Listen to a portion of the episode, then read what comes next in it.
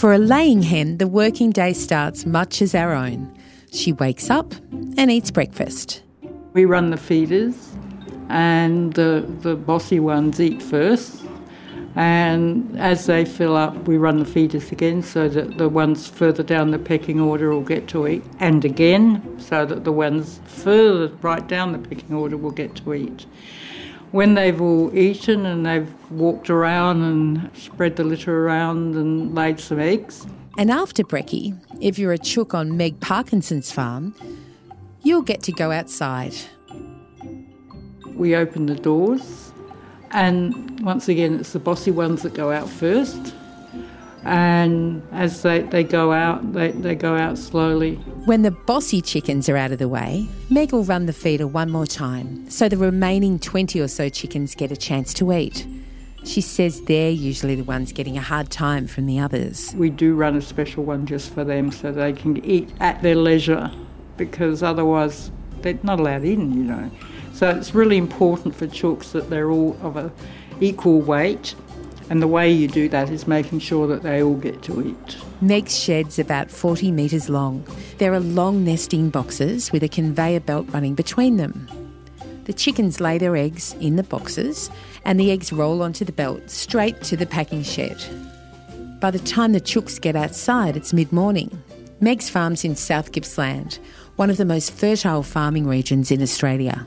Where we live, we have long days and we have very short days. In the winter, we have very short days. We don't really get daylight properly till about eight in the morning, and it's dark at quarter to five, five o'clock. So on those days they'd go out about 10.30. In the summer they go out about 9.39. It's just because the days are longer and you, know, you, you just adjust to what, what's happening in the world. I'm Wendy Hargraves. This is The Good Egg, an Australian Eggs podcast about the living conditions of hens. Meg Parkinson's free range egg farm is the sort of place I'm looking for when I'm buying free range eggs at the shops. She's listed as having 1,500 hens per hectare, but Meg says that's out of caution. A normal day at the farm sees about 300 hens per hectare. Meg runs the farm with her husband Jeff. Together they take care of the birds, grade the eggs, and manage sales. When there's thunder and lightning, they pop the cricket on the radio to keep the chickens calm. When they get outside mid morning, the chickens are surrounded by cypress trees. Which the chooks just love. And they go under the cypress trees and, and they put the pine needles through their feathers. And they just love it. They preen, they lay putting the oil through their feathers to keep them nice. And of course, pine needles have oil, pine oil, as we all know. And they like putting them through their feathers. On Meg's farm, the challenge of keeping 4,000 hens healthy and safe starts before young hens even arrive on the farm. So you've got to buy them from somebody who you know will supply you healthy chooks. When we buy them, all our chooks are properly vaccinated. We don't take them unless they are. And we have them tested for salmonella before they move to make sure that they're healthy, that they're, they're not storing salmonella. And then you look after them. You know, you, you give them like the litter on the floor. We, we have litter on our sheds, and the litter on the floor is good quality litter. You're not putting in rubbish. You let them turn it over and break it down and take some of it out and put fresh stuff in. Some of the litter that we do is, is off our paddocks. And like any farm animal, the quality of the feed is the key to everything. You've got to give them quality feed. It's no good buying the cheapest feed available. It doesn't work like that. So you've got to buy them good quality food that has enough protein and enough energy into it so that just like people, you know, if you don't get enough energy in your diet, you don't achieve anything, you don't do anything, you don't think well. Well, chooks um, do like to have a decent food. And then they range. No matter what anyone tells you, chooks do not eat grass, but they eat bugs and they eat seeds. And if you let your grass grow around your house, you let ryegrass grow, it will form seeds. You can take those seeds and you can make bread out of that. The chooks won't eat the grass, but they will eat the seeds. And they love bugs.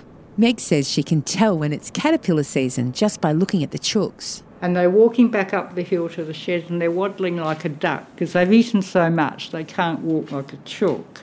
They're just in heaven when they have bugs. And when there's lots of bugs, you get yolks that are bright orange. Monitoring hen health comes down to experience.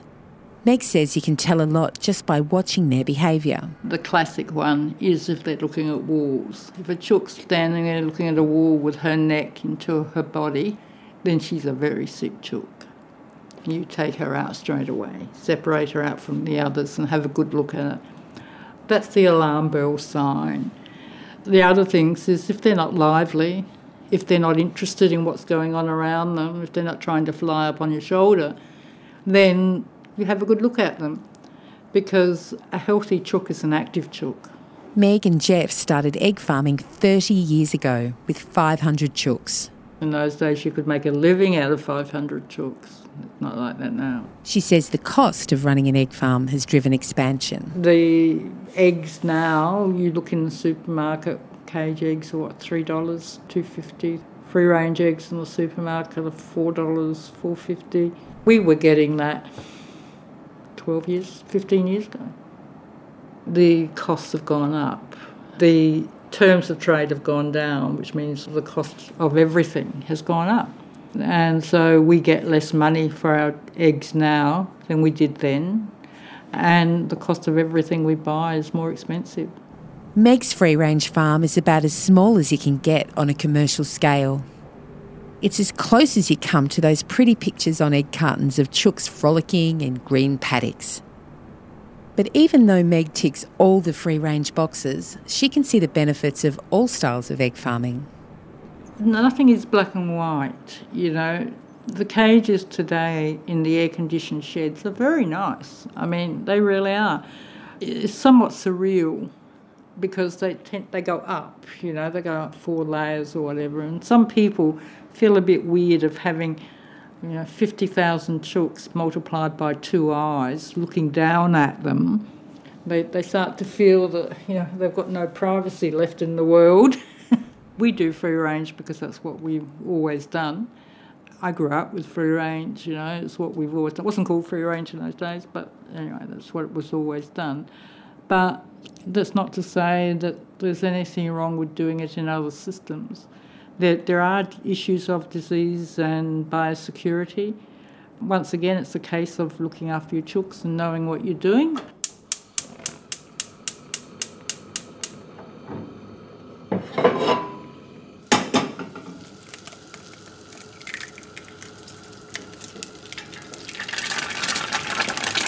Hmm. That one looks pretty good. The egg white is sitting up nice and high.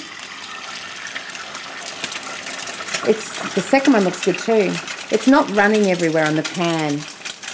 Watching my free range eggs sizzling away in the fry pan, I'm thinking about what Ruben Dare from Kinross told me about what consumers look for in an egg. I hate it when you put eggs in a pan and the egg whites just collapse everywhere.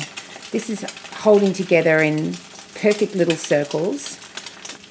And the egg yolk is sitting up nice and high. That hasn't collapsed down into the egg either. Knowing that so much about this egg is designed to please me, it's kind of weird.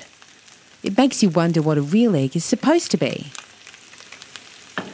Yeah, it's probably a, a whitish orange rather than a bright orange, which we've learned is just the chook diet. The colour of the yolk, the colour of the shell, the position of the yellow in the white, the egg size. And let's see how we go here. I like mine sunny side up, so I have to be a little bit gentle here. Getting it out of the pan. We like to think of eggs as this natural food that pops from frolicking chickens into our pan with relative ease. But the choices the farmer is making, the good stuff, the trade offs, they're all coming together to feed us, as each of us crack into hundreds of eggs every year. Let's go. Okay, the yolk looks good. It's oozing out rather than running out. It's good for dipping soldiers in. Hmm. The yolk is creamy. It's really, it's exactly what I wanted. The whites have a little bit of a lovely crisp fried bottom with a, a little crunchy bits on the side. I eat eggs several times a week scrambled, poached, fried, and in recipes. I'm not alone. In Australia, we eat a lot of eggs. Well, per capita consumption as of last year was 247 eggs per person per year, which people seem to like tally boards, is quite strong internationally. Uh, it puts us right up there. Not necessarily top of the pops, Mexico and Japan, very high in the 300s, uh, but we are strong egg eaters here in Australia at 247. That's Rowan McMonnies. Managing Director of Australian Eggs. So far, we've been talking about the living conditions of hens and how consumers are able to choose where their eggs come from. But there's a scale to the egg industry, and it takes a bit to get your head around it. Think back over the past week. How many eggs have you eaten, do you reckon? Every day, whole eggs are consumed in my house by at least one member of my family. And then eggs are in so many other foods. If you're only thinking of those sizzling eggs in the pan, you might want to double that figure. So around about roughly half are sold through retail and half are sold through food service. So eggs are in everything, like eggs are in lots of stuff. They've got these wonderful qualities that are quite hard to emulate. Emulsifying qualities are a binding agent and, and glazing for baking. So they pop up everywhere. And if you look at the back of your packets, you must say will contain eggs or traces of egg. Every day, about 17 million eggs are produced in Australia, meeting a huge demand from consumers. The egg industry's supply chain is a massive undertaking, and there are trade offs to deliver eggs to everyone. 95% of Australian households consume eggs. So it's truly a, a, staple, a national staple. And of course, one of the reasons for that is that it's incredibly affordable source of, of nutritious proteins. Eggs are enormously nutritious. It's a cheating of the system in a way because the natural process for the hen is to pack all these wonderful vitamins and minerals into this food source for the chick and we're able to extract the product and have the benefit of that almost balanced diet, and they are truly a whole food. So it's a very um, high quality source of protein, and I think has 11 vitamins and minerals. We're eating more eggs over time, so egg consumption has gone up from I think 190 about a decade ago to now 247 eggs per person per year. So it's been a steady increase. Part of it is population growth and you know the profile of our population because we do have a growing population and, and, a lot of immigration. And when people come to this country they come from the world and the world eats eggs. So it is in, in every diet across the world but things are going to get a little bit more interesting because society faces some real challenges over the next period. Hen health and freedom is a key concern for many consumers, but Rowan sees welfare as sitting alongside other important issues. Future sources of nutrition and food sustainability are also big concerns, both here in Australia and overseas. And, you know, policy makers and research groups are looking into long term into the 2040s and the 2050s and seeing some real concerns as to how we're going to work this out as even as a global community in terms of managing health and nutrition of our uh, populations and also the sustainability of the planet. And it really comes down to population growth and the pressure that that's putting on our societies generally. So, how do eggs fit into that? Really, extremely well, I would anticipate, because you know, for as long as people need protein and they're going to, they're going to need protein that has a relatively low carbon footprint and can be done really quite efficiently. And frankly, that's the great strength of the egg industry. And egg farmers are working on getting that carbon footprint even lower. Efficient use of feed and solar powered sheds are all part of egg farming's future. But one big one is waste. Chickens produce an awful lot of poo. Our industry, like many primary industries, produces a lot of waste, and that waste is enormously rich in nutrients. And there's either complexity or cost involved to get it to be usually a composted fertiliser product. But when you start working on that, you find ways relatively quickly, and the capacity for the industry to expand, you know, the development, the processing of manufactured byproducts that can be used in other areas is enormously exciting. It's one of those rare times when doing the right thing also helps the bottom line. But in each of the key areas, there are actually incentives for farming businesses to drive improvement. So, save feed and save the climate impact of feed, save money. So, you know, we'll continue to, to work on that for industry and they'll continue to be engaged by that process and work on it themselves. Solar will, will continue to go up and other renewable energy will continue to be installed uh, because it's affordable and saves money as much as saving uh, the planet. And the waste component, again, is an opportunity. Now, Rowan says there's not a huge difference between the farming systems in terms of carbon footprint. While free range has slightly higher mortalities and uses more feed, caged systems use more energy.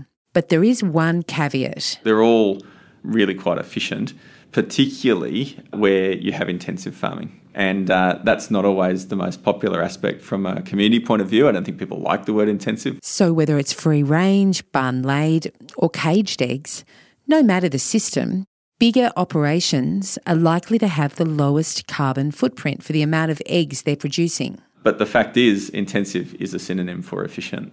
And if you're doing things more efficiently, you're having less of an impact on the planet. So, an intensive free range, a barn or cage system, they're all really quite efficient and they're very efficient as compared to other, other food sources and, and generally would have a lower carbon footprint.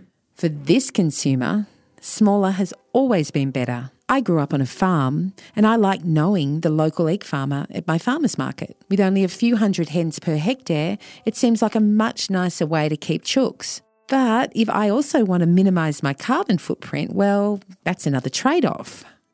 And hotter temperatures only make it more complicated.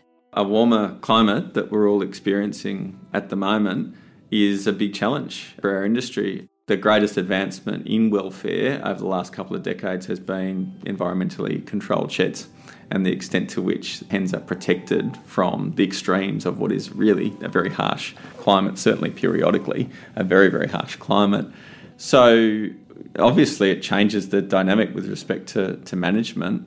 And the hens self select, and they're not foolish. If it's 28 degrees inside a, a, shed and you know 44 outside, they're not going to range much that day.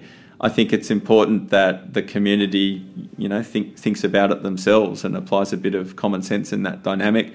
We certainly years ago had conjecture in relation to the extent to which hens were ranging, and there were views put forward that if they weren't ranging all the time, then you know that was couldn't be called free range, etc. And I really couldn't agree with that. I think if you were standing next to the farmer on a 44 degree day down there in, in South Australia during a solid heat wave for a week, you wouldn't dream of forcing those birds to be out in that weather. You wouldn't want to be out in it yourself. And, you know, the, the environmental control sheds deliver that. But they also, just to make life a little bit more complex, they use a lot of energy. So that welfare benefit comes at a, at a cost with respect to carbon footprint and, and planetary impact. This is the new world that we're moving into. We're being tested, I think, as a society on a couple of long term issues that are, you know, coming home. And we're going to have to increase our level of understanding and our level of sophistication with which we engage with them. In that case study, in that example, very, very hot day, hens need to be protected. No one of those issues tells you the right way to handle it. It needs to be balanced in context. But understanding the various trade offs is going to be more important going forward because otherwise, you've got people from the side saying, you're running intensive agriculture, you're wasting electricity, you're um, doing something bad for the planet, and others saying you're, you're not protecting your hens. If you don't do that, it's bad for the planet. So it's going to be very important to work proactively to engage with the community as we have been trying to do. It rarely gets hot on Meg Parkinson's free range chook farm in South Gippsland where an afternoon breeze sweeps across from the coast every day like clockwork. But when hot weather strikes, it's not just the chickens who want to be inside the climate controlled shed.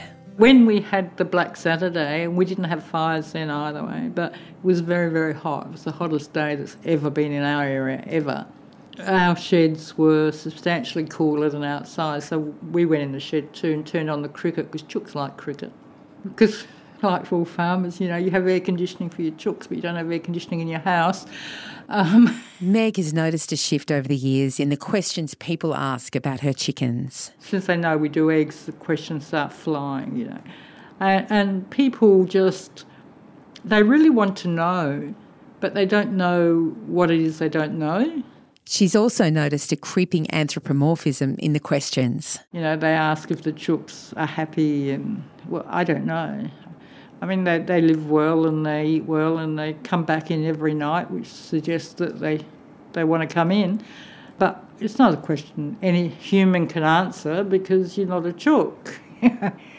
but I think it's just a matter of the fact that people are looking for something, and I'm not sh- quite sure what they're looking for, but I don't think it's actually about the chooks. I think there's, it's more about not not feeling that they know what's going to be happening. Maybe people don't want to feel guilty about their purchase. We all want to feel good about what we're buying to eat, right? Meg thinks they're hoping for a simple answer, something reassuring. When the answer's simple, it's easy to feel good. But of course, there's nothing simple about where an egg comes from. So we're back in the egg aisle at the supermarket. Now that I know that egg farming is basically driven by our buying decisions, how can we get a true picture of the way our eggs are made? How can we cut through the jargon and marketing and make sure our purchases are in line with our values? Meg reckons you should get on the phone. Ring up the farmer and talk to them.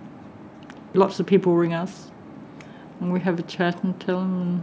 But a lot of people know us anyway because we've been around a long time and people know who we are and what we do, but people still ring us. Rowan says we should double or even triple check the facts about egg farming. Seek to absorb information from multiple sources, and that includes whatever's on pack, you know, and their, their promises or, you know, aspects of marketing, which you would hope are very accurate, but always with that, that positive spin that marketing brings but that might give them the, the promise and a sense of what they're getting. They should also invest in building a broader understanding of the industry and, and how it operates. But if you're interested, there are places that you can go, and, and we try and be that credible source of information. I'm sure we're not the only one. But you may also want to go to other sources, including there is a lot of you know campaign and, and activist activity with respect to lots of things, including the agriculture sector, including the egg industry. And I think it's fair to say that those campaigns do do exaggerate issues, but they're real issues. And if you're interested in some of the issues in relation to an industry, they can be important reference points. But at the end of the day, there are always trade offs, even when you're fully informed. If you eat food, you're having an impact on the world. It's just a fact. It's up to each of us to decide what those impacts will be. And if you're a call it what you want, a, a concerned citizen, if you're concerned about planetary impact and you're concerned about welfare, I'm afraid you're the one that's going to have to middle that issue and work out which egg is right for you. And um, the only comfort uh, that you can take at that point is standing in front of that category. There is a lot of choice. If there's some important aspect of the industry that's unbeknownst to us, demand will emerge and supply will follow.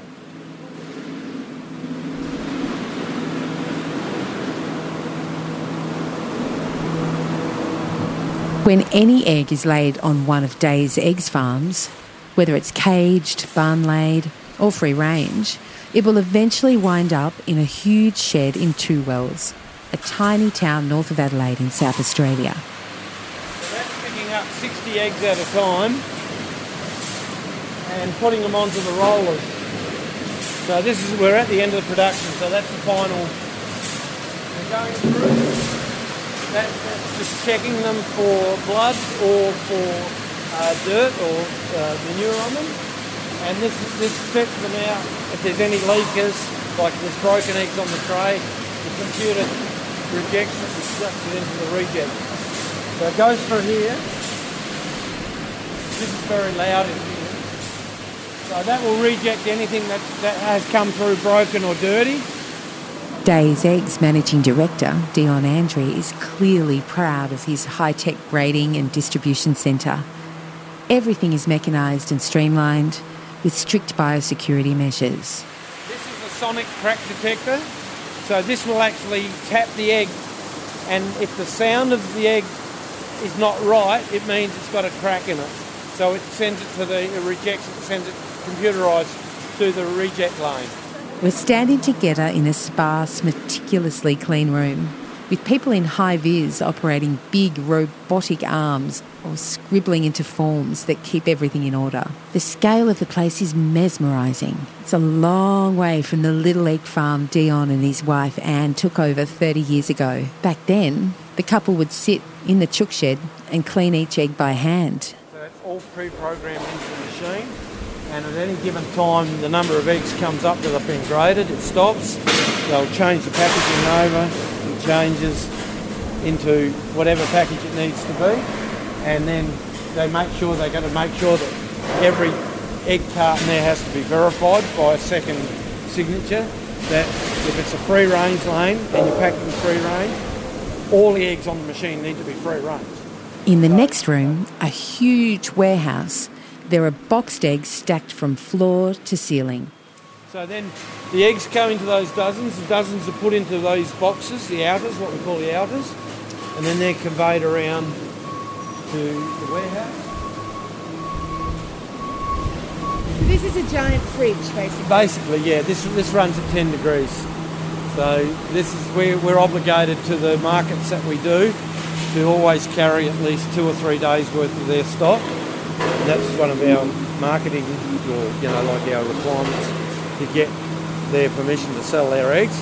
Uh, so the, there's a constant rotation happening in here, and the boys uh, in the warehouse are constantly picking stock and, and taking it away, getting it ready for orders. And then we have loading docks at the other end, and the semi just backs in. Uh, loading dock, everything's just rolled in, and then it goes down to the DC or to the market all the eggs from each production system wind up here in this room. It's um, a giant, a giant refrigerated space, three stories of pallets, and different coloured boxes of eggs. You've got blue, green, orange, red, and they're uh, they go for what would that be? Fifty metres down. And then they wind up in our supermarkets on our plates, in the cakes we bake, in the mayonnaise we spread on our sandwiches. That's a lot of work by those ladies out in the in the barn, yeah. That's how two and a half million eggs get packed each week. That's the scale. Yeah, it's massive scale. Look, I like going to my local farmers market for a box of boutique free range organic eggs. But having seen how the eggs are produced and talking to these farmers, I know more about what that decision means. I know that caged eggs still make me feel a bit uneasy, so I'll continue to pay top dollar for free range eggs from a small scale farmer. But now I can see how this decision impacts the whole system. And I can see my personal values at play in that choice, not just science and economics. I thought my choices helped create a better system by supporting small scale farmers who do great things. But now I know it's not that simple. As more Australians demand free range eggs at affordable prices, farmers face a whole new set of environmental and health challenges. The best farmers put their birds first. And like any industry, there are good and bad eggs.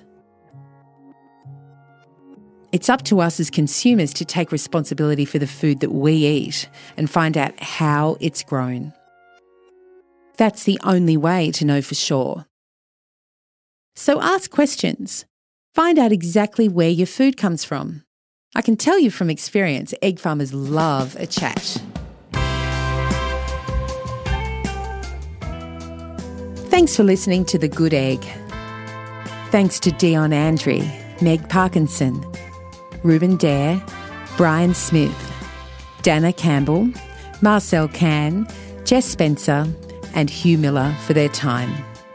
The Good Egg is produced by Australian Eggs with audio craft producers Jess O'Callaghan and Glenn Morrow. Music is by Epidemic Sound. I'm Wendy Hargraves.